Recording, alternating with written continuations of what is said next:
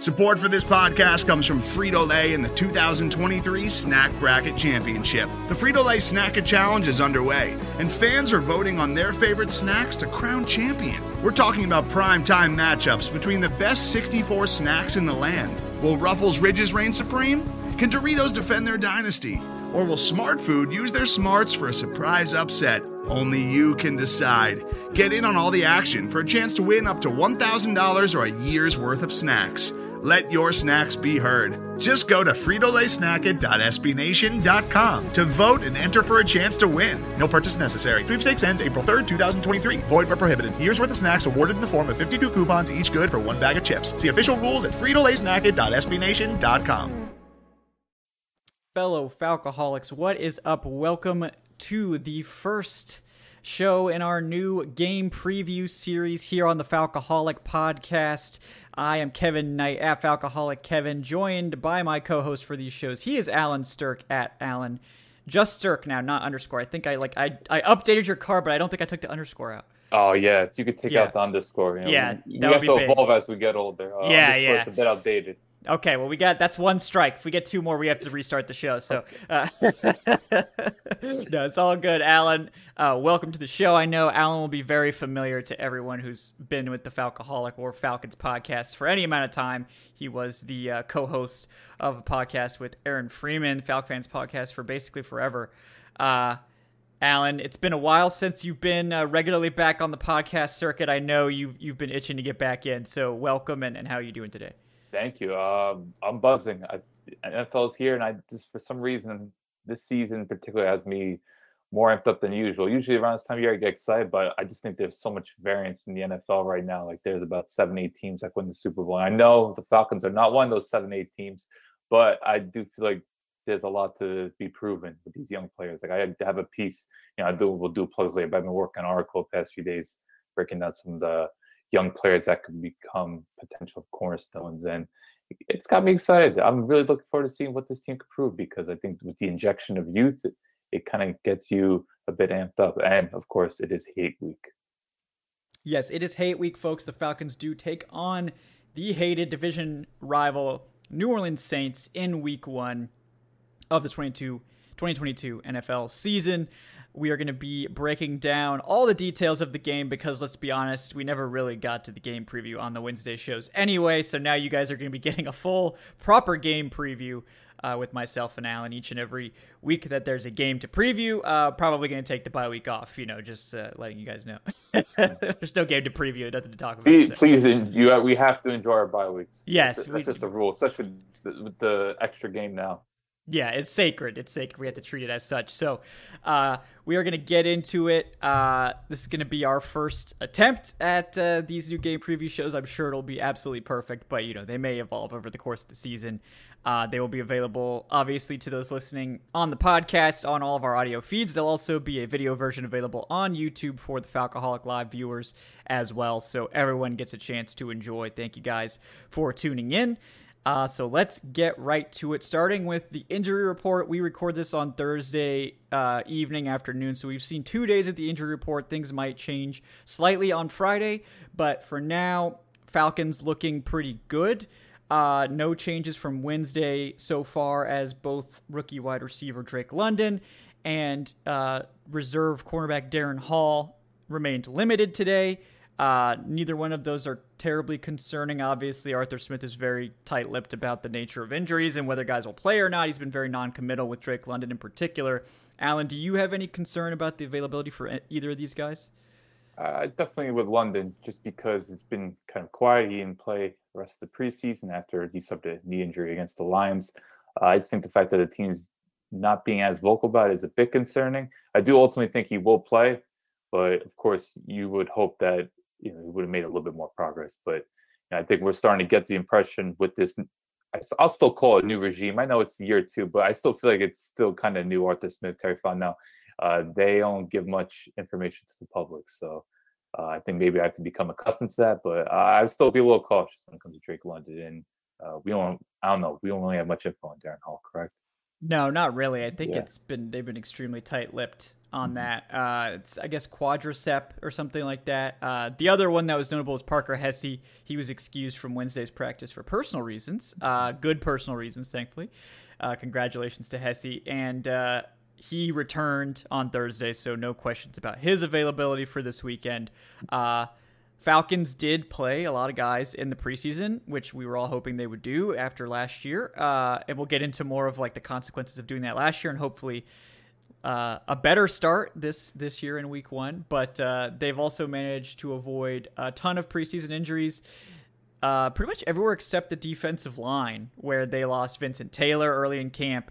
Marlon Davidson is on injured reserve now. They also had a retirement, you know, Eddie Goldman going out. So that is one spot where they've really kind of been smacked uh, with some unfortunate stuff. Um, but we'll hope that that is uh, the end of it there. And we can have a healthy season for everyone. Um, you know, I think unfortunately uh, it rarely happens that way, but we're still going to hope for it because injuries are the worst. Uh, and we just want everyone to get out there and be able to to, to do their thing and, and succeed. So, um, let's talk about the Saints report. Uh, Saints had a lot of players missing yesterday, uh, and they still had some players missing today. So let's take a look. Yesterday, the Saints had five players not participating in practice uh, wide receiver Tre'Quan Smith, running back Dwayne Washington, starting cornerback Paulson Adebo, and two tackles, uh, Landon Young and Tanner Owen. Uh, Tanner Owen was a personal absence, so not necessarily any long term concern there. They also had several other starters missing, uh, or well, limited. Michael Thomas, limited with his hamstring injury. Center Erik McCoy, and uh, linebacker Pete Werner, along with safety JT Gray. So we don't have the Saints official report yet. I haven't been able to find it, but I do know that uh, Tre'Quan Smith and Paulson Adebo, probably the two biggest names of the guys that weren't participating on Wednesday, are also out today on Thursday. Um, so that's obviously something to to monitor. Those are both guys that were going to play a lot, Adebo in particular, and I believe the thought is that Michael Thomas is also going to be limited again today, so his status, much like Drake London, still sort of up in the air. What are your thoughts, Allen, on on those uh, injuries for the Saints, who seem to be coming into this one quite a bit more banged up than the Falcons? Yeah, I think Adebo is far more significant than Tre'Quan Smith because given the Chris Olave pick and of course Jarvis Landry coming in, I, Tre'Quan Smith, I think he's just going to be somewhat of a deep threat. He'll play 20, 25 snaps a game. He's still someone that should be accounted for given his ability to stretch the field. And we all know Jameis Winston will show zero hesitation throwing the ball deep. But I think Adebo is that's the big one because he kind of came on for the Saints last year, very under the radar because the Saints have kind of had uh, a bit of turmoil when it comes to locking down that number two corner. We obviously we all know about Marshon Lattimore. He's been a stalwart there for several years, albeit a bit more inconsistent than years past.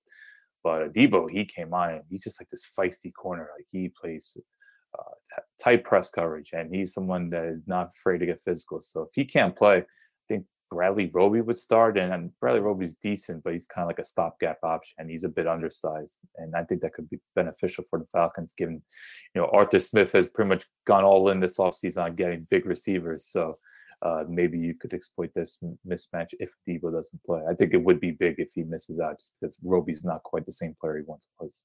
Yeah, and on that note, you know, in terms of non injury report related losses, but the Saints did just trade away Chauncey Gardner Johnson to the Eagles, Ooh, who was their yeah. slot defender. Mm-hmm. So that also pushes another person up the depth chart. I believe the slot will be PJ Williams, who the Falcons have victimized many times. oh, past. we remember PJ Williams. Yes. Um, so Ridley, that becomes a starter for them. Yeah. Yeah. um, yeah, no, I remember that game. That was a great game. Um, so the secondary suddenly thin for New Orleans, and of course the the situation with Marcus Maye. I mean, they haven't seemed to indicate that he will not play, but Maye was arrested just last week, I believe, for threatening a minor, allegedly threatening a minor with yeah. a, a, firearm. Um, so that may not be a permanent fixture on their roster this year. We'll see mm-hmm. how that progresses. Um, but certainly the team uh, weathering a lot of losses in the secondary uh, and rookie offensive tackle Trevor Penning, who was sort of projected to possibly take over left tackle for Terron Armstead, who left, uh, I believe suffered a Lisfranc or some other sort of foot injury, had surgery on that. Will not play this week. Obviously, will not play for the majority of the season. May be back late, um, but that's another big loss. That's not on the injury report, but certainly something to keep in mind. Um, but yeah, speaking of the Saints defense, let's go ahead and go right into uh, the Falcons offense versus the Saints defense. And starting with the secondary, because we're on that topic now, you know, this is something that used to be the strength of the Saints uh, qu- for quite a while. They had Marcus Williams, who departed in free agency uh, as one of the best safeties in the NFL. Marshon Lattimore, despite what we all think about him, a good cornerback one at worst. You know, at times has been an elite cornerback one. Um, and I know Paulson Adebo, uh, despite the fact that he wasn't really well liked by PFF last year, I think he was sort of an up and down player, sort of a boom bust guy. Uh, he was apparently turning heads in camp as like someone who was maybe going to have a second year breakout. So the loss of him, the loss of Chauncey Gardner Johnson, the loss of Marcus Williams, this is a very different looking secondary. They did, of course, add Tyrann Mathieu in the offseason, which is someone that they're hoping will will come in. But Mathieu did have a down year by his standards last year as well. And of course, their other starter, like we just said, Marcus Maye, also coming off an injury plagued down year. So potentially a group that could be vulnerable to a new look Falcons receiving corps. And I talked about all the Saints players, so I'll let you talk about the Falcons players here. The do you think there's some opportunities here for this new look Falcons uh, group of receivers to take advantage of perhaps an undermanned and and relatively green Saints secondary, and that they haven't really had much chance to play together? Yeah, absolutely. I'm I'm intrigued by this Falcons receiving course. I know the all the talk I've seen headlines all week oh, besides Kyle Pitts, no one scares you, which look is understandable. But I think just adding a variety of different players, yes, albeit a lot of them are big, but I think Zaccheaus has had a strong camp. He was great in the preseason. I think he's ready to come out here and just showcase he's more than a deep threat. Uh, if Mari Byrd or our favorite Jared Bernhardt gets snaps, like they're, they're guys that could create separation. So there's a, you know, we, we, there's a lot of attention has gone towards Kyle Pitts, Drake London, Bryan Edwards, but I think the Falcons they have more than just having you know these big body receivers that could make contested catches and be uh, problem problems in the red zone. It's like no, they have actually receivers that you know on a third and five could create the those yards of separations on hitches or comebacks and you know get the key first down. So uh, I think this is one of the more exciting matchups. It's just, it's not being talked about as much just because you know the, the lack of big names. But uh, I'm I'm intrigued, and especially I don't know. I think at some point we'll see Kyle Pitts and, Kyle, and Honey Badger go at it, and I think that's going to be the big one. Yeah, yeah, that one will be interesting. We're not going to get any chain snatching with uh, CJ Gar- or you know Chauncey Gardner Johnson gone, yeah. unfortunately, and, and no uh, Russell Gage either, because those were the yeah. two that were going at it. Yeah, yeah, yeah, yeah. Um, so it's going to be very different there. But I agree. Like the Falcons' wide receivers, especially once Calvin Ridley left last year, I mean, it was a disaster. Um, you know, Zaccheaus like was fine, but Zaccheaus is like your third receiver. Right. Like and and him being forced to be your number one, and Tajae Sharpe played like way too many snaps, and um, it was just sort of a disaster out there. Uh, Russell Gage obviously played, I think, extremely well considering the circumstances. He exits, but other than Russell Gage, uh, I think everywhere else, like the Falcons have upgraded every other spot in that receiving corps pretty pretty entirely. The depth chart from top to bottom is better. You know, we still have to see what we're going to get from Drake London. We just have not really seen a lot. You know, we haven't seen any live game action. We saw the one nice catch in the preseason. Um, but like Bryan Edwards, better than everyone on last year's receiver depth chart that was playing most of the season, not named Russell Gage. Uh, Zaccheaus, you know, hopefully having a better season. Obviously, Drake London's here. Uh, and even the guys behind them, right? Like KhaDarel Hodge had a good camp. Uh, Damiere Byrd, we know what he can do as as a deep threat and a good route runner. And then Jared Bernhardt was like the star of the preseason. So I think every one of those guys you're sort of like happy about as opposed to last season's depth chart. Like I think it's universally better. Is it great yet or like good? I think the jury's still out. I think if we were to get like London hitting as a wide receiver one and Edwards being a good wide receiver two, then I think you could say like, oh, this is actually a good receiving corps. But we just haven't seen it yet. I see you have guys that could be playmakers because last year it's like Sharp, Sharpe was so limited. The keys had way too much on him. Now it's just like, okay, the onus is off. I think he could get back to just being someone that could play 25, 30 snaps a game, you know, stretch the field. Meanwhile, you have someone like Edwards, who is a big play threat, a big wide receiver that you know you could kind of trust him to go up and go get it. Um, you know, I, am of course every, all the attention is gonna be on Drake London just because we want to see. You know, when you have a top ten pick, someone with his tape, it's just like unleash him already. I want to see what he could do. Like get him in the middle of the field. They want to see what he can do after the catch. And you know, Saints they're notorious for trying to force fumbles, but will that affect their technique? Because if you don't get a clean hit on London, he's going to run through you. So yeah, uh, I'm I'm I'm excited to see because you know Arthur Smith's going to get those opportunities. He's going to run a lot of play action, you know, a lot of in breaking routes. I just think that's where Drake London's going to eat. And if it happens week one, whether it's Marshon Lattimore covering him or maybe Saints play a little more zone, it'll be good to see. But you know, I do want to take into account because I don't know if you would agree with this. You think Dennis Allen's the most blitz happy defensive play caller in the league? I mean, he's certainly up there. I'd have to look at his splits last year, but the Saints love to blitz, which I think has always been weird considering that they're like generally their edge pass rush has been pretty good. Mm-hmm. Like their their rush with four has been good. So it's like, is it really necessary to blitz a lot? But he loves to do it, so I, I think that they will. Yeah. And that's where we could. That's a great segue into our next section, which is the offensive line definitely the biggest question mark on the team going into the season. Still a big question mark, although I think we do feel a little bit better coming out of the preseason. Like they didn't really get they didn't get blasted. Um, they were they were fine for the most part. Um, they didn't. I don't believe they allowed a sack the first string offensive line. They might have allowed one. I can't remember, but they certainly allowed some pressure. But we were able to see Marcus Mariota and Desmond Ridder showing off their mobility uh, to to evade the pressure that was allowed. It wasn't anything like catastrophic. Um, the Falcons are going to be returning three starters from last year officially now with uh, Jake Matthews at left tackle. Had a, had a good year, not his best year certainly by his standards, but still a good year. Uh, Chris Lindstrom at right guard, who was basically an elite right guard. I feel like he doesn't get the respect he deserves, but uh, very, very good run and pass blocker. And then Kaleb McGary at right tackle, who, of course, we all know, extremely up and down player, but had a good preseason. Um, and the two new starters. Drew Dalman was officially named the starting center, which is pretty newsworthy over incumbent Matt Hennessy. And then at left guard, Elijah Wilkinson playing a new position for him. Uh, and was also pretty solid, especially when you compare him to last year's starter in Jalen Mayfield. So, what do you think about the Falcons' offensive line? Do you think they have any chance against the Saints' defensive line, which for years now seems to have really uh, been a, a constant thorn in Atlanta's side? I do think the Saints' defense line looks a little more undermanned than in past years. Like I felt in past years they had more options. Like you look at it now, it's they haven't really added anyone new. It's like kind of the same players. Now, granted, those players are still good. I think even though he hasn't quite lived up to his first round status, partially because of that ridiculous trade. But you know, Mar- Marcus Davenport's always a threat. We know about Cam Jordan and Dayon Mata tends to have his best games against the Falcons. It's just every time I see him against Falcons, he has like one and a half sacks, like yeah. five pressures. I don't know why it happens, but hey, this time you have to at least have some optimism. On Elijah Wilkins it could at least you know, keep him at bay. But uh, I think, uh, look, as we all know, the big matchup's going to be McGary against Cam Jordan. Because Cam Jordan, even though he is moved around quite a bit on the defense line, he does primarily line up as a left-sided edge rusher. So yeah. uh, whether how much the Falcons ship will be send the monitor. Uh, but look, I as much as we could talk about the Saints front four, we know Dennis Allen. To me, it's him and Todd Bowles as like the most blitz heavy happy defensive play callers, and you know how they utilize the Demario Davis is huge. Like he's someone that he'll come on delays, on double A gaps. Like he's someone that can absolutely wreck a game.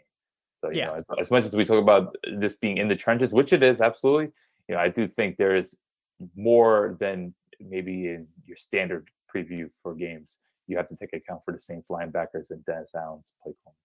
Yeah, absolutely, because they're extremely like you mentioned it they're extremely thin on the interior like they do have good starters you know i think shy tuttle's a little bit underrated he's mm-hmm. he's a he's a solid starter uh, David Onyemata is very good when he's healthy. He hasn't really been able to stay healthy recently, but he's healthy this week, uh, so we gotta we gotta be aware of that. But like behind them, and this is a consequence of the cap manipulation. Like, yes, they were they still have most of their starters, but the depth behind them is basically gone. They're they're they're basically relying on uh, Kentavius Street, Tano Kpassagnon, uh, Kpassagnon, uh, Carl Granderson you know, just, these are the guys. Bodies, yeah. Yeah, like they don't have like before it was like they had Malcolm Brown back there and they had Sheldon Rankins back there and they they've slowly bled all of these guys over the Alex years. Okafor was another one too that yep, they got a couple yep. good years out of. So they yeah. they used to always go like seven, eight deep. Now just like they could do that, but it's just guys. Yeah. Like yeah, like outside of Jordan Davenport, you know, you mentioned Tuttle and then take what you get with Amada, like after that it's you know, they're I guess they're hoping for someone to break out. But like you said, this is the consequences of uh, New Orleans Saints uh, yearly offseason spending spree. yeah, I mean, you look at the stars and you're like, oh, this team's still really good. The cap uh-huh. didn't hurt them at all. But where it's hurt them is they can't afford any good depth players anymore. They have right. to start doing what the Falcons are doing, and it's like, okay, we're gonna raid the way we're gonna raid the waiver wire and the and the you know bargain bin to try to find contributors, and mm-hmm. um, we'll see if those guys work out or not. Uh, but and yeah. I want to mention they're also getting older. They're best yeah, players. Yeah. You look at Cameron Jordan, Demario Davis, they're what 30, 30, 34 years old. And yeah, crazy that with Cam Jordan, I saw a couple days ago, he had 13 sacks last year, but he only had 42 pressures. Yeah, that's so, low for him. Yeah. Yeah. So it was kind of like he was efficient, but then again, he wasn't generating the same amount of pressure. And uh, I don't think that's sustainable because as look, as we know, if you follow PFF and you've watched the Falcons and uh, insert Vic Beasley. Like it just uh, seeing a low pressure amount but high sacks, we know it's not sustainable. So I wonder if Cam Jordan's on a decline a bit. Uh, yeah. yeah, could be. Yeah, because he's look, man, he's been doing this since 2011. yes, as we well know, he sacked Matt Ryan more than any other player in the NFL.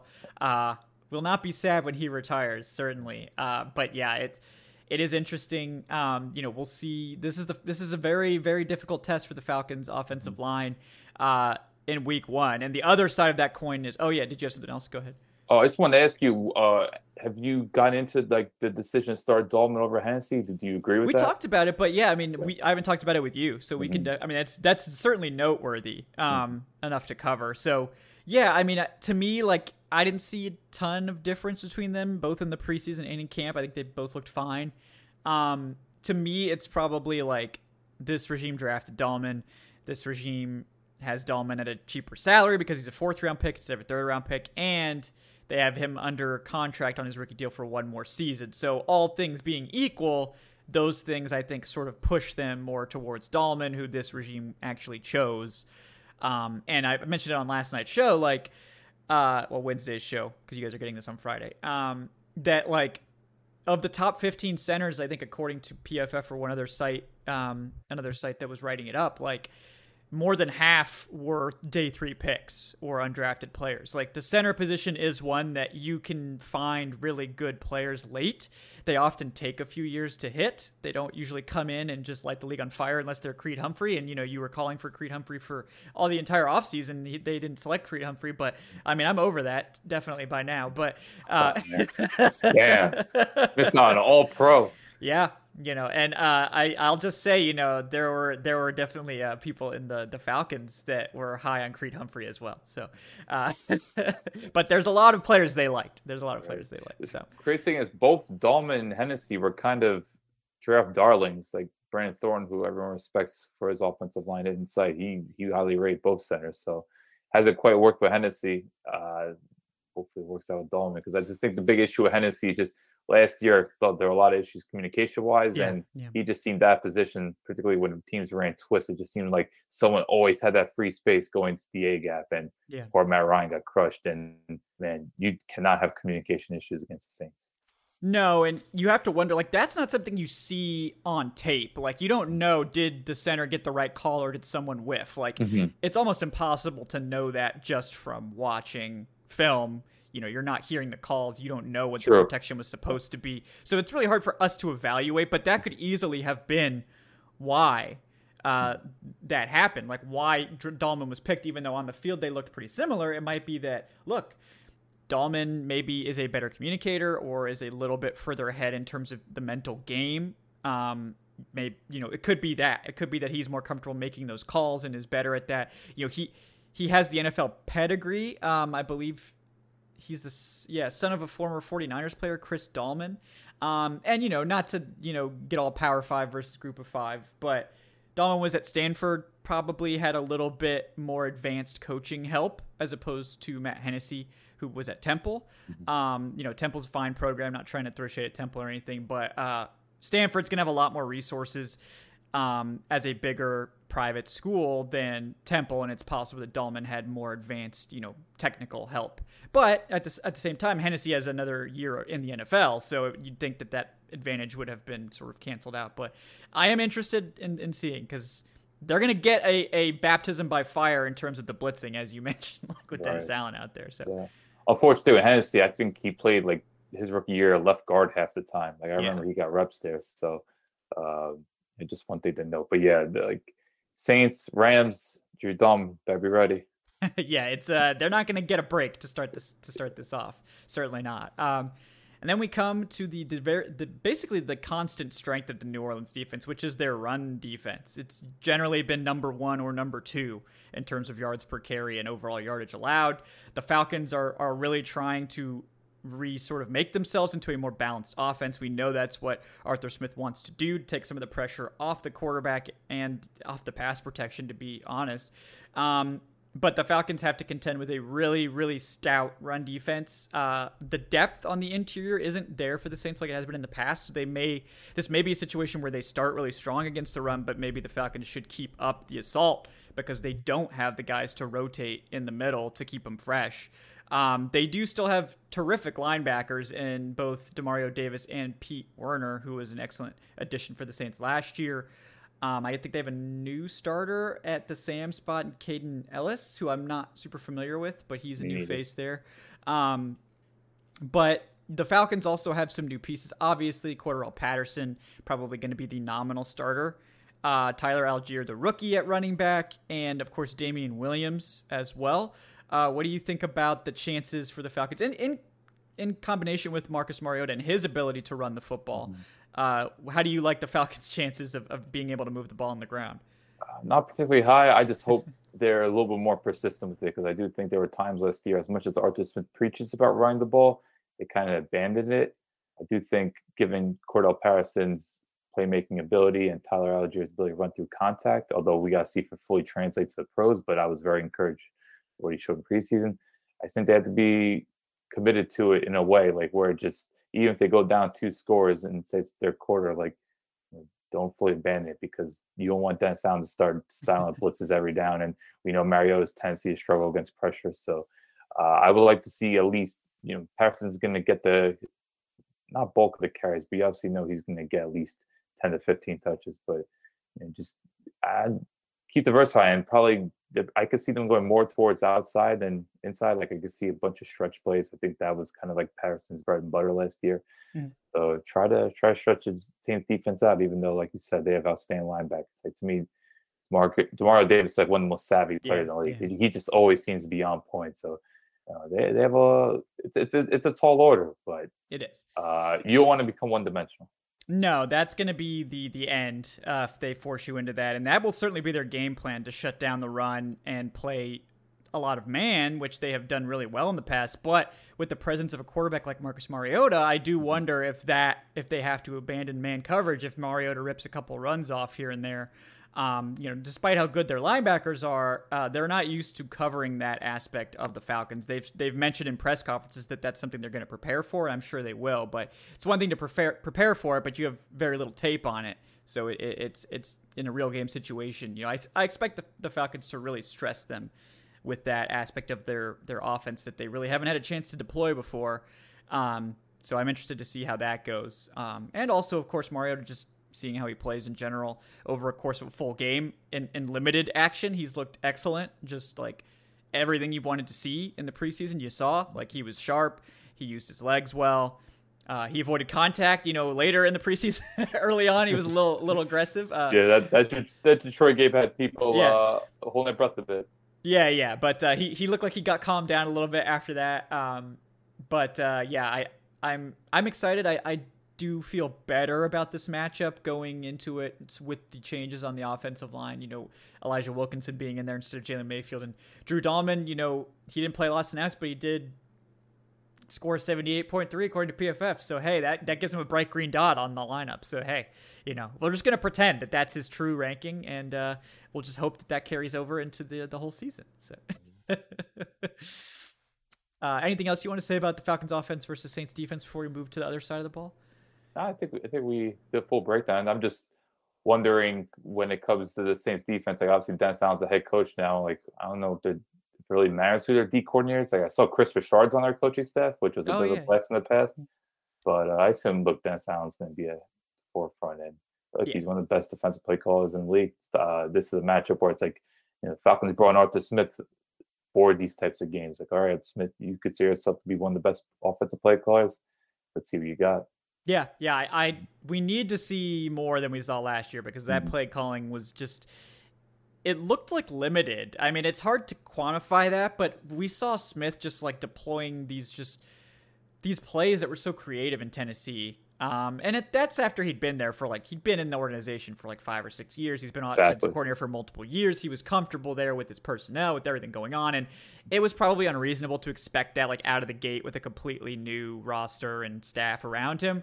I hope that we see like year two, much like Kyle Shanahan in Atlanta, that okay now the playbook is here, it's installed. Uh, he's more comfortable, more willing to dig into those interesting plays, those those good play designs, and we get to see a little bit more of that creativity this year. Um, because that I think was one of the factors in them being quite poor in the red zone, despite the presence of Arthur Smith, who in his two years previously as offensive coordinator was number one both years, and it wasn't particularly close to the next team on the list. So, uh, because the Falcons are, are close to the top in red zone efficiency, they don't got to get down there that many times to be a high scoring offense. Um, like if they're scoring 75% of the time they're down there, like Smith was doing in Tennessee, can overcome, you know, a lack of overall yardage. So, Exactly. I think they were 23rd last year. yeah. Off the top of my head, which Mhm. obviously not good enough. Yeah, yeah. So we'll we'll hope for the best there.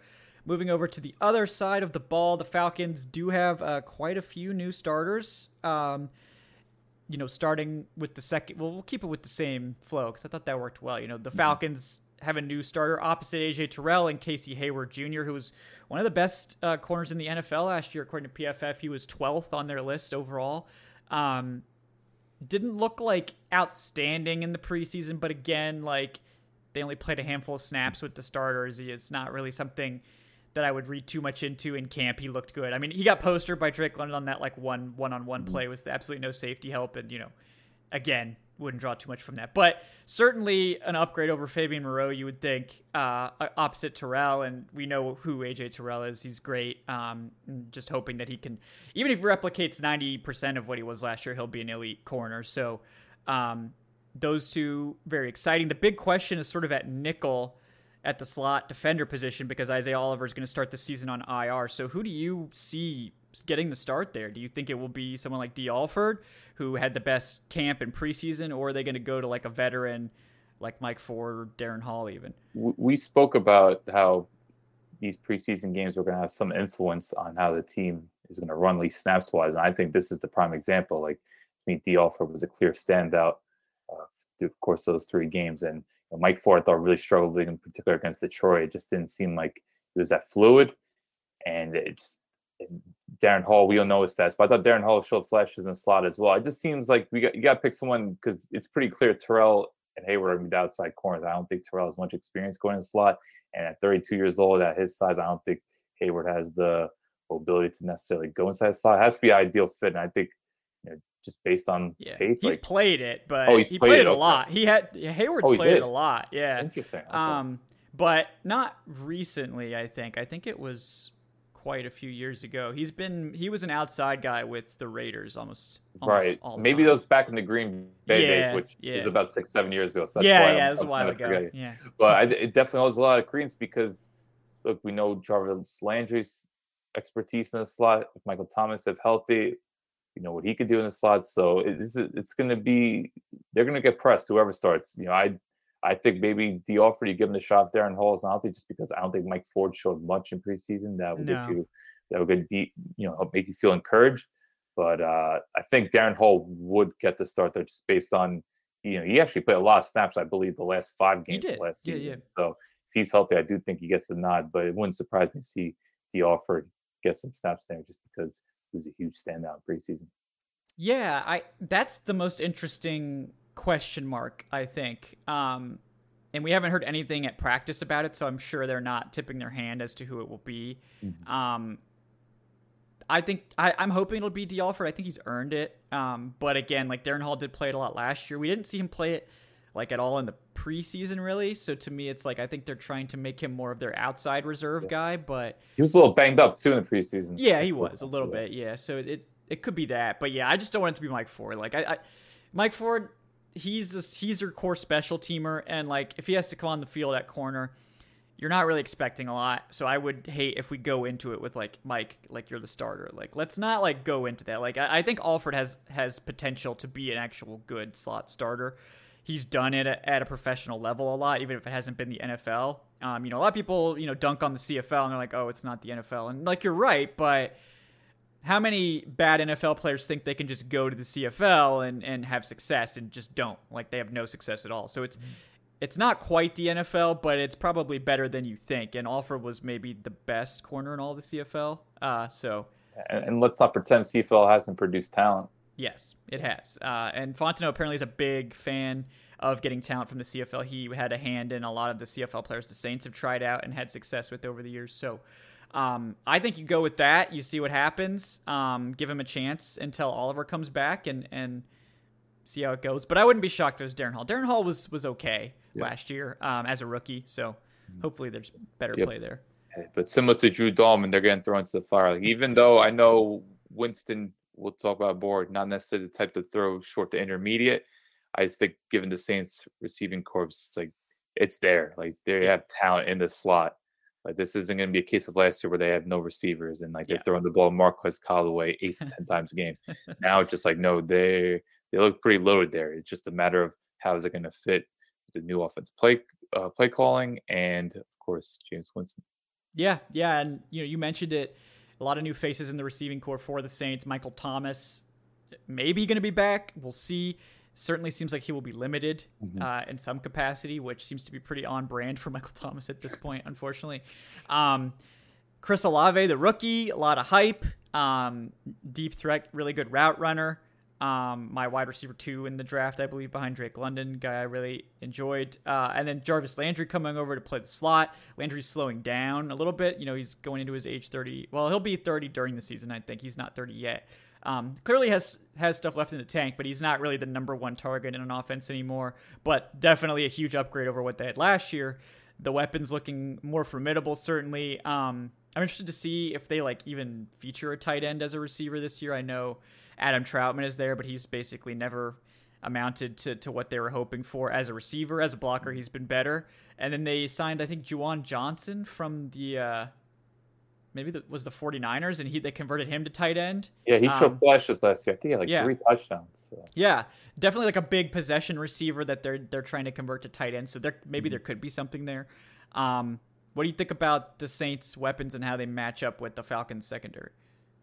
I think I'm more more curious about how they're going to mesh with Jameis, like I mentioned before, just because yeah, yeah. it's just you have two receivers and Thomas and Landry that are such clear possession receivers that we know they don't stretch the field. And you have a quarterback who, uh, and shout out to Mike Brown, he said it best. Like Jameis Winston has never seen a throw down the seam he couldn't make. It could be triple coverage, like Richie Grant, Jaylinn Hawkins, who would definitely what I mentioned. Like yeah. they could be, they could have fine coverage, and Jameis Winston still might throw the ball there. Yep. And look, maybe he's matured over the past years and uh, obviously you know, learned from his mistakes. But it's just you, you watch Jameis Winston, it's just like, all right, he doesn't have Sean Payton anymore to scheme up those high percentage looks. You know, how's it going to look like with Pete Carmichael and how's it going to fit with this offense? Because last year he could just throw to whoever because there was no receivers. It's just like get these guys the ball. Now it's just like you have clear players with, you know, let's be blunt, pretty big egos between Thompson and Landry. They expect to be targeted, and then you have obviously Olave, but it's just like I wonder how much of a how much of a conflict is it going to be, or are they going to mesh well? And the, with the Dean Pees, he plays a lot of cover two, and I didn't think it was necessarily a good fit last year. I wonder if he's going to reduce it given the problems they had caused last year. Because besides like AJ Terrell making a ridiculous pass breakup, I just feel like the Falcons allowed so many big plays when playing cover two last year. Yeah. They didn't allow any 40 plus yard plays though all season. So I, somehow yeah. you, you have to take those small victories.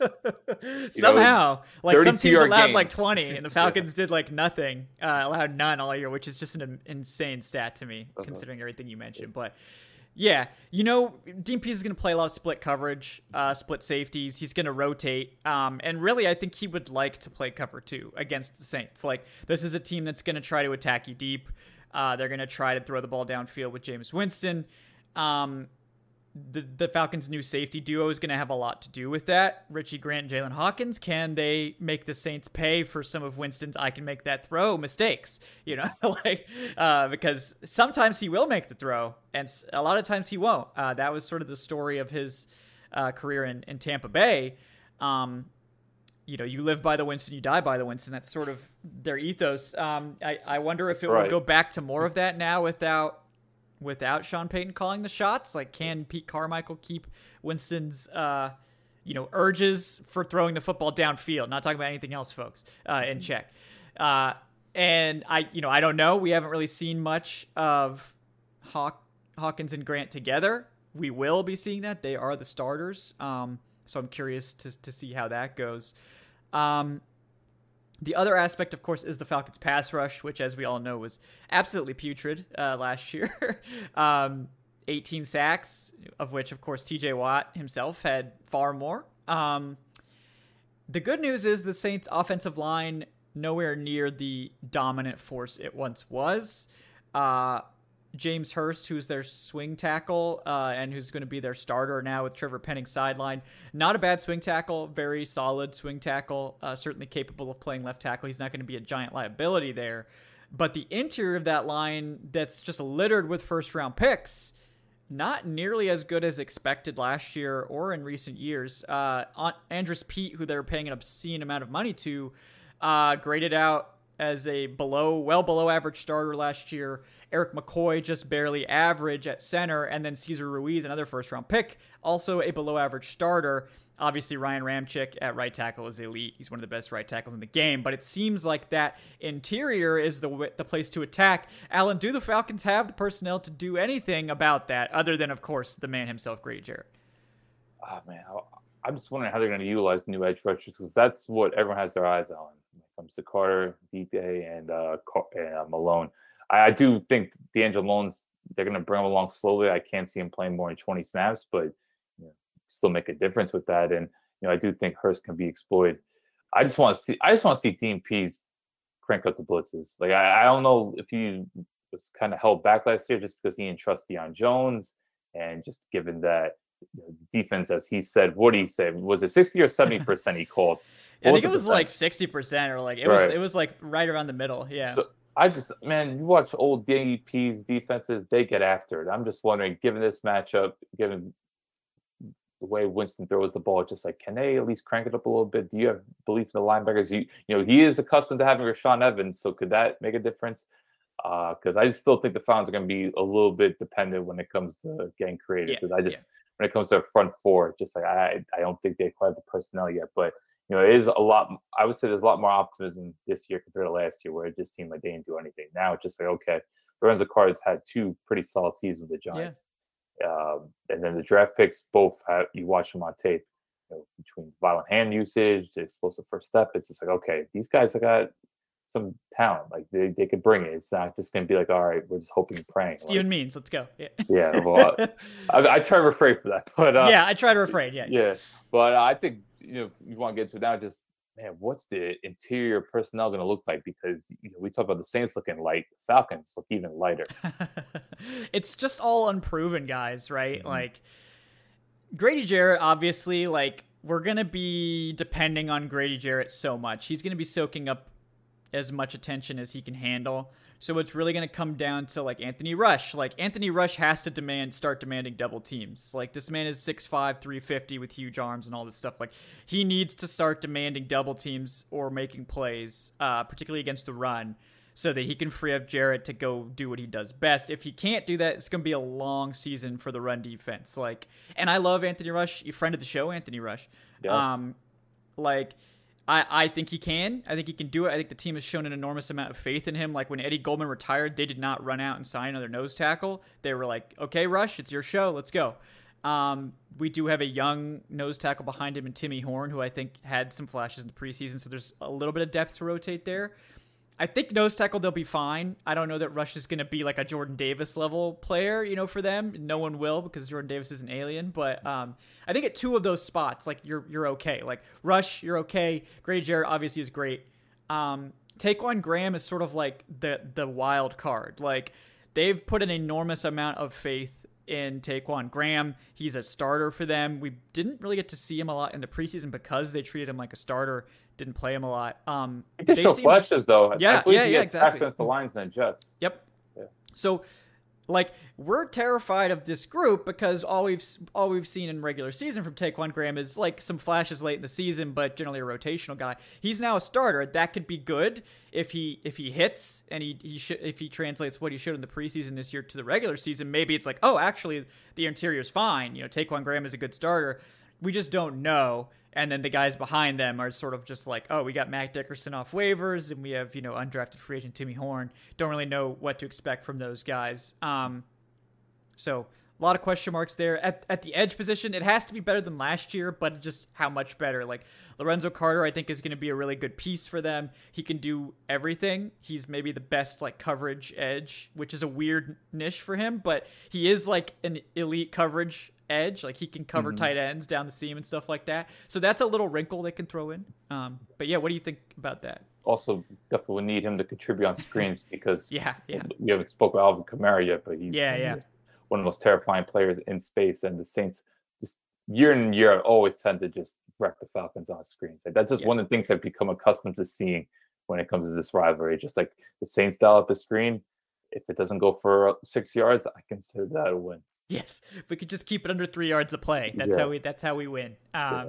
But then you know, I think Carter's gonna be fine. He's probably gonna play the most snaps of like any defensive lineman. I think they're gonna treat him like a linebacker, try to give him as many like almost 100 percent of the snaps if he can take them. Um, and then we've got uh, Ade Ogundeji, who's probably gonna be their like primary run stuffing uh, pass rusher, like edge guy, and then we, of course we've got Arnold Ebiketie, we've got D'Angelo Malone, the other rookie, and then Quinton Bell, who flashed in the preseason, especially on special teams. Um, who do you think is going to end up playing the most snaps opposite Carter? Do you think it will be Ogundeji? Um, and it might just be a, a, factor of the Saints maybe playing more like running snaps. But what do you who do you think is actually going to end up being the quote unquote starter next to Carter? Yeah, I think you're spot when it comes to the pace of the game because that's what I was considering. Because you know, for all the receiving talent and you know, we talk about how much Jameis Winston throws the ball downfield, he has a big arm.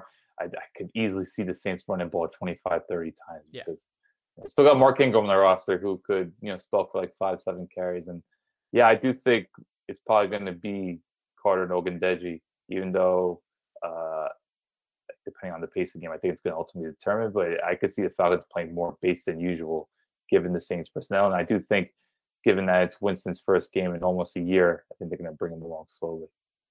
Yeah. Well, during the show, speaking of the Saints offensive line, uh, center Erik McCoy has just agreed to a long-term extension worth over sixty-three point seven five million. Oof. So, Man, uh, Saints, Saints like paying their interior linemen. I guess well, hopefully, I think they're hoping it's not just like Andrus Peat's contract, where he's yeah. basically been awful ever since he signed it. McCoy I, had a really good rookie year, to yeah. be fair, but the yeah, last year did. was not good. Yeah, he, no, Peat's been colossally bad. Like you, like, you look like you watch certain guards, and of course, Falcons know about the left guards. We know about that. Uh, you can spot a liability, and he is definitely a liability. Yeah. Um, so. Uh, the one thing I definitely wanted to talk about because it was just announced today is the decision from Pees to give Michael Walker the green dot. What were mm-hmm. your thoughts on that? Yeah, it's sort of surprising, right? You think he might have leaned towards giving it to someone like Rashaan Evans, who he knows, who he knows knows the scheme for multiple years in the system. But I think they really are trying to sort of show Michael Walker that they have a ton of faith in him, that they want him to be the face of that defense. Whereas I think they want Rashawn Rashaan Evans maybe more of a rotational guy uh, as the season goes on because we all know his liabilities in coverage. He can't do it. Like he just straight up can't do it. Like if, if he's out there on third down, he's blitzing. Yeah. like um, and Old that's fine. Thumper. Yeah, that that's fine. Like they needed a thumper after last year. They just really didn't have one. Um, and Evans is a really good blitzer. That's why he's here. Um, that's why he's going to play a ton of snaps because they need guys to rush the passer from the linebacking corps because they're going to need help. And we we already talked about that. But yeah, Michael Walker I think it's really interesting. I hope that he takes this opportunity and runs with it because he he's been very patient and I think he deserves it. So right, I, yeah, I think he was underutilized last year. He probably should have received more snaps.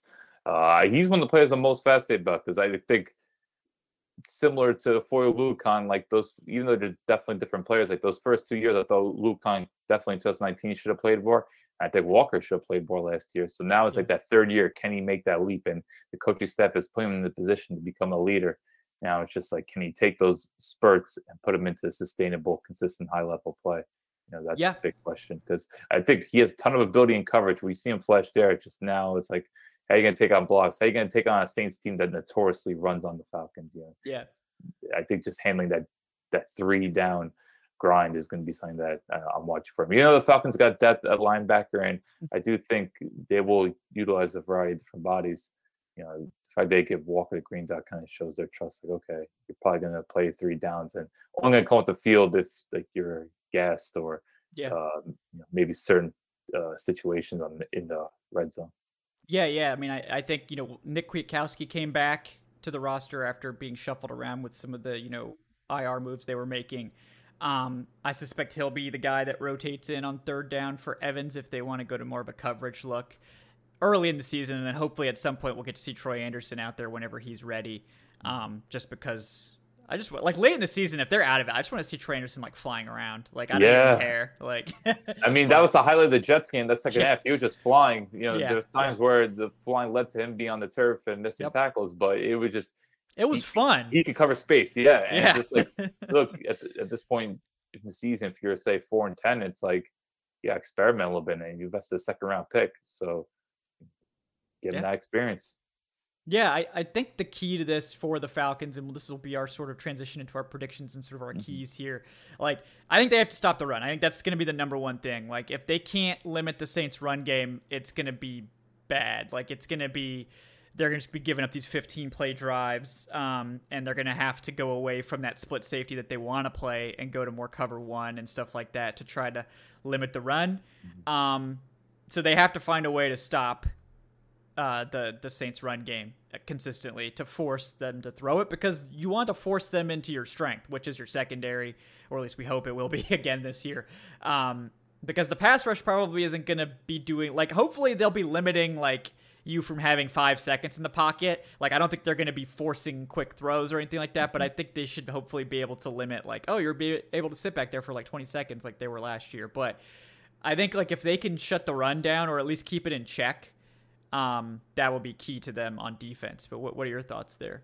Exactly. You don't want the Saints to start reeling off five, seven yard runs because, especially on the outside, because one thing with Kamara, he's one of the most patient running runners in the league. He's very astute when it comes to just you know, waiting for the blocks to develop, and then if he has to do a little quick hurdle or a spin move, like you know, don't be fooled by his size. He is very difficult to bring down, and I do think he's coming to the season with a chip on his shoulder. Given that last year, I think people kind of forgot about him a bit. So uh, definitely got to monitor that and just get off the field. Like we say all the time, but get off the field on third down. I thought the Falcons' third down defense was pretty atrocious last year, and hopefully with Dean Pees being more aggressive and you know just the secondary being better. Like I, I'm really excited to see these safeties because well, I think one of the most frustrating things about the Falcons' defense last year was just the lack of range. Like, yeah, we yeah. talk about Erik Harris just not being able to cover the ground that was needed, yeah. and Ron Horn and looking like he lost his step. Now it's like you're going the full youth route, and yep. yeah, be some coverage busts and some blunders, but you have two guys hopefully that can cover space and force some turnovers. Yeah, I think so, and I, I think the same can be said for Dee Alford, right? Like mm-hmm.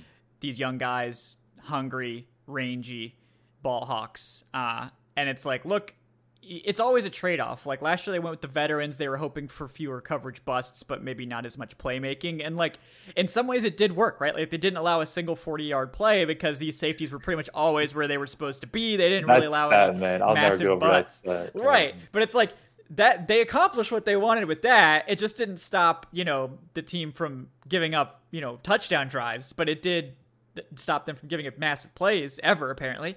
Um, this year, they're probably going to give up some 40 yard plays. But if they could get if they could trade a few 40 yard plays for like five or six more interceptions, they would do it in a heartbeat because that could be the difference between winning three games and winning six games, those five or six turnovers. So, um, you know, I think that will be key as well. On the offensive side, what do you think is the key for the Falcons to, to come away victorious here? Ooh. I, I, hate to make this in such a time possession game, but it really comes down to because I think like, I don't want to use generic terms, but they really have to avoid third long because one of my biggest concerns with Mariota is just his tendency to hold on to the ball for too long, and he doesn't always make the smartest play when it comes to whether it's protecting the ball or throwing to coverage. Like it's just try to avoid those third longs and allow Arthur Smith to you know, utilize those bootlegs that he was using the preseason. You know, get Mariota on move.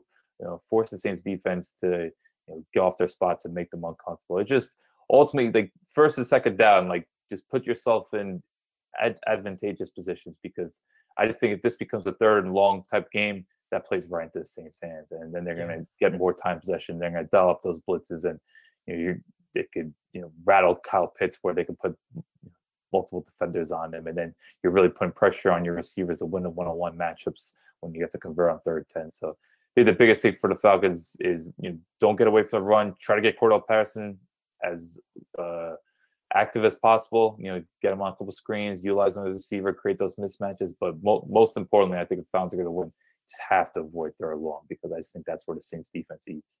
Yeah, yeah, and like even if you're not finding a lot of success on the ground, like supplement that with the with the short passing game. Like hit those dump offs, hit those running back screens. You know, Avery Williams is going to be active. Like this is a guy that I think they have a role for in the passing game as a passing game focused running back. Um, you is can he supplement this year's with that. Felipe Franks or is Felipe Franks hopefully better. Yeah, hopefully better than last year. Um, yeah, I, I think that they they want someone to play the Mike Davis role. Like Mike Davis sort of became like their de facto like short yardage receiver last year. I think he caught almost like 50 passes. I think. Oh wow! Did not yeah, he caught so many. Pa- he was like their third highest targeted player or something like that. Um, they want someone to dump the ball off to to supplement the run game if it's not working, and I think it could be obviously Cordarrelle Patterson, uh, but I think Damien Williams has a legit chance of or n- Avery Williams. There's a lot of Williamses in the in the running back room. Um, I think Avery, Avery Williams could be that that guy. So Damien does have the experience though. he does. I- Yeah, I think- Damien's gonna be act, act- like gonna be involved. Yeah. Um, thought he had change good of pace preseason guy. as well. So yeah, I mean, I think their running back depth is pretty good, like Mhm. better than last year. Um, I think all three of their runners are trustworthy, and I think you know we'll see something from Avery Williams maybe in the passing game. Um, but yeah, I, I, I'm still I'm, I'm going with the kiss of death by predicting the Saints, like because that's what I did last year, and, and it ended up working in that one game. So I, I will predict the Saints to win this one in a very close game, and hopefully just doom them uh, with my kiss of death. Uh, what who do you got in this one, Allen? are we giving a score? Sure, go ahead. Yeah. So I'm gonna go Saints 23-16. I'm I'm pretty high on the Saints going into the year. I think they're gonna make the playoffs. Like I'm looking at the NFC. NFC is wow. I haven't seen the NFC this week as a conference in over a decade. But I do like that. Even though the Saints are in like rough shape cap wise, they have built a pretty good roster. And I still think the Falcons, as we know, are a work in progress. But I, I do think it will be a close game. I could see both teams forcing multiple turnovers. It could become a little bit of a slop fest where it ultimately just comes down who's going to make the more explosive plays. And unfortunately, I can see Kamara being the difference maker. Yeah. I, I have something similar. I think I'll go like Saints 24, Falcons 20. I do think it'll be close. Um, I think it might it might be that we're into the final minutes of the game and it's like 21 to 20, um, and the Saints just you know create a little bit of extra space with that field goal, and the Falcons have a chance to to win it at the end, but it's going to be tough. So I think it'll come down to something like that. The Falcons have a chance to win it with a touchdown, and they just have to execute that drive. And if they can, they'll win, and if they can't, then be you know week one loss. But I think they'll have an opportunity to win, which is something we haven't seen in week one in at least three years. Like usually by the end of week one, all the previous years, it's been like, oh wow, we're down like three scores. Uh, this is, It, this it re- Yeah. really has been since Yeah. 2018. Like 2019, I thought was the bleakest. 2020 was much better, and then last year, you got no words for last year. yeah, So yeah. I do think it would be so Falcons if the game ends with uh, Tyrann Mathieu interception to like steal the win. It would just be Pick two. So Falcons. Just be like, They'll be they'll go for the two the point to win. Yeah. oh, man. Because even Uh, though he's going for down year, you just know being back home, he's always been a ball hawk. You just have a feeling Tyrann Mathieu might do something. Yeah, I, I think they've lost a lot at safety. I think Tyrann Mathieu will, will be a good pickup for them. Mm-hmm. The, I think the other I think the questions elsewhere are much bigger concerns for them, like slot, the other safety spot, the other corner spot. So we'll see. I, I do think the Falcons are going to play better than people think in this one. Um, It's a very And- intriguing matchup. Uh, Yeah. Obviously, it's the first time since what 2005 that there's no Sean Payton or Matt Ryan. Like it's been such a long Yeah. time. So like both teams are kind of in a new era. Yeah. But uh, there's a lot of exciting young talent, a lot of intriguing pieces, and I think it's just two teams that are still kind of finding their way. Given I think both had pretty active all seasons, so you know Yeah. I think I think the timing's pretty cool that te- these teams are playing against each other. Yeah, you know, I'm not a betting man, but if you're really high on the Falcons, the odds are pretty good. Uh, I think to make some money on it if you're confident. Now, I wouldn't say like your life savings or anything, but The Falcons are plus 200 right now. Looking out for the people. Yeah, yeah. The Falcons are plus 200 on straight money line right now at home in week one against a division rival. I think that's pretty good odds if you're feeling good in the Falcons. Like you double your money on a small bet if they win. So I don't bet, but I think that one's actually tempting because mm-hmm. I do think that it's week one. People are probably overvaluing the Saints. There's a lot of injured players. Like if you're gonna do it, do it now before they rule out like Paulson Adebo and some of these other guys yeah. that might get ruled out. Um, and uh, you know you maybe maybe you can make some money maybe not but you know this yeah. is not financial advice. This is just you know i looked at i had to write our picks article so i saw the odds and i was like that's tempting. So you know there you go. This is strategic football advice. Yes yeah. yes. This is you know we're we're just looking at the numbers and just you know talking. So uh-huh. yeah don't don't get confused. Yeah but Allen, this was a lot of fun. I'm looking forward to it uh, over the rest of the season. Uh, guys, he is Allen Strk at Allen, no underscore Strk. I will fix that by next week, I promise. Thank I'm gonna you. Fix it, I'm going to fix it right after the show so I don't forget. Um, okay. Allen, I know you, you wanted to plug some stuff that you're working on, so let the people know. Yeah, uh, I have a piece coming out called Franchise Cornerstones where I'm looking at which Falcon players could emerge. Like I thought last year, Kyle Pitts, AJ Terrell, Chris Lindstrom became players that this franchise could build around. So I kind of looked at the next crop of players that I believe I put the list of five. I'm not going to name the players, read the article, but uh, I did like a big breakdown of you know which five players could become those players because ultimately this year Falcons roster, it's like we're looking for these next crop of players who are the guys that they could build around the next two, three, potentially five years. So I did that, and uh, you know my company OSC, they're telling me, all right, you do a lot of podcasts. Can you start promoting Rap'em? So I got I got to get in the groove with this. So yes, download the OSC app. You can listen to this fine podcast and the rest of the Falcons uh, audio content on the app. All you got to do is download it. I am one of the main managers for the app, so it'd be greatly appreciated. And uh, yeah, we're just we're cranking up. It's that time of year. I know you have a lot of good stuff. The team's got a lot of great stuff. So uh, you know, getting back in that weekly grind. Uh, I don't have like a set schedule when it comes to like what articles are coming out on a weekly basis. I'm kind of just uh, putting together creative ideas. I think that's the best way I've worked. But yeah. of course, you know, we'll do some collaborations. I'm definitely going to bring back the mailbag. Uh, not mail. I keep calling it mailbag. It's not a mailbag. It's it's a writers roundtable. I don't know why I call it the mailbag. Writers roundtable We'll be coming back. You helped me a lot with the last year, which I greatly appreciate. Definitely yeah. bringing you back to that. So yeah, be on the lookout for that. Absolutely, guys. Lots of good stuff coming from Allen. Allen's like the long form king. So. Mm-hmm I think it works best like if you just sort of pick what's interesting and then write it. Because if you're like locked into a topic every week, it can get stale. But I think if you sort of go into it more free form, I think that tends to produce better content. But you know, it's yeah. just me. Yeah. Um, yeah. Maybe. maybe. Guys, I'm Kevin Knight at Falcoholic Kevin. I will have stuff like literally every day of the week. I will be doing more of a, a uh, production focused role this year because of the four shows. Uh, but I will still have plenty of written content coming as well, so you can look for that. Uh, and our new schedule here on the Falcoholic Live slash Falcoholic podcast uh, will be this show on Fridays, which I'm sure you're listening to now, so thank you. Uh, we will have a post game show immediately following the game on Falcoholic Live on YouTube. We will have a film recap on uh, probably coming out Tuesday, uh, so you can look for that on everything as well. And then, of course, our live show on Wednesday at the usual time, 8 p.m. Eastern. Uh, if you don't mind uh, giving us a like and subscribe on YouTube if you're watching there, uh, or just sharing stuff, letting everyone know about the the great podcast you listen to, you know, concerning the Falcons. Um, you know, if you don't like it, you know, then you don't have to say anything. You know, what'd your mom tell you? you know, if you don't have anything nice to say, you know, no, I'm just kidding. Do whatever you want, but we do appreciate Look at that. life wisdom. Yeah, there you go. Uh, no, we do appreciate everyone for tuning in and watching. Um, really looking forward to the season. Hopes are high, uh, and we got real Falcons football coming in just a few days. So, guys, thank you so much for myself, for Allen.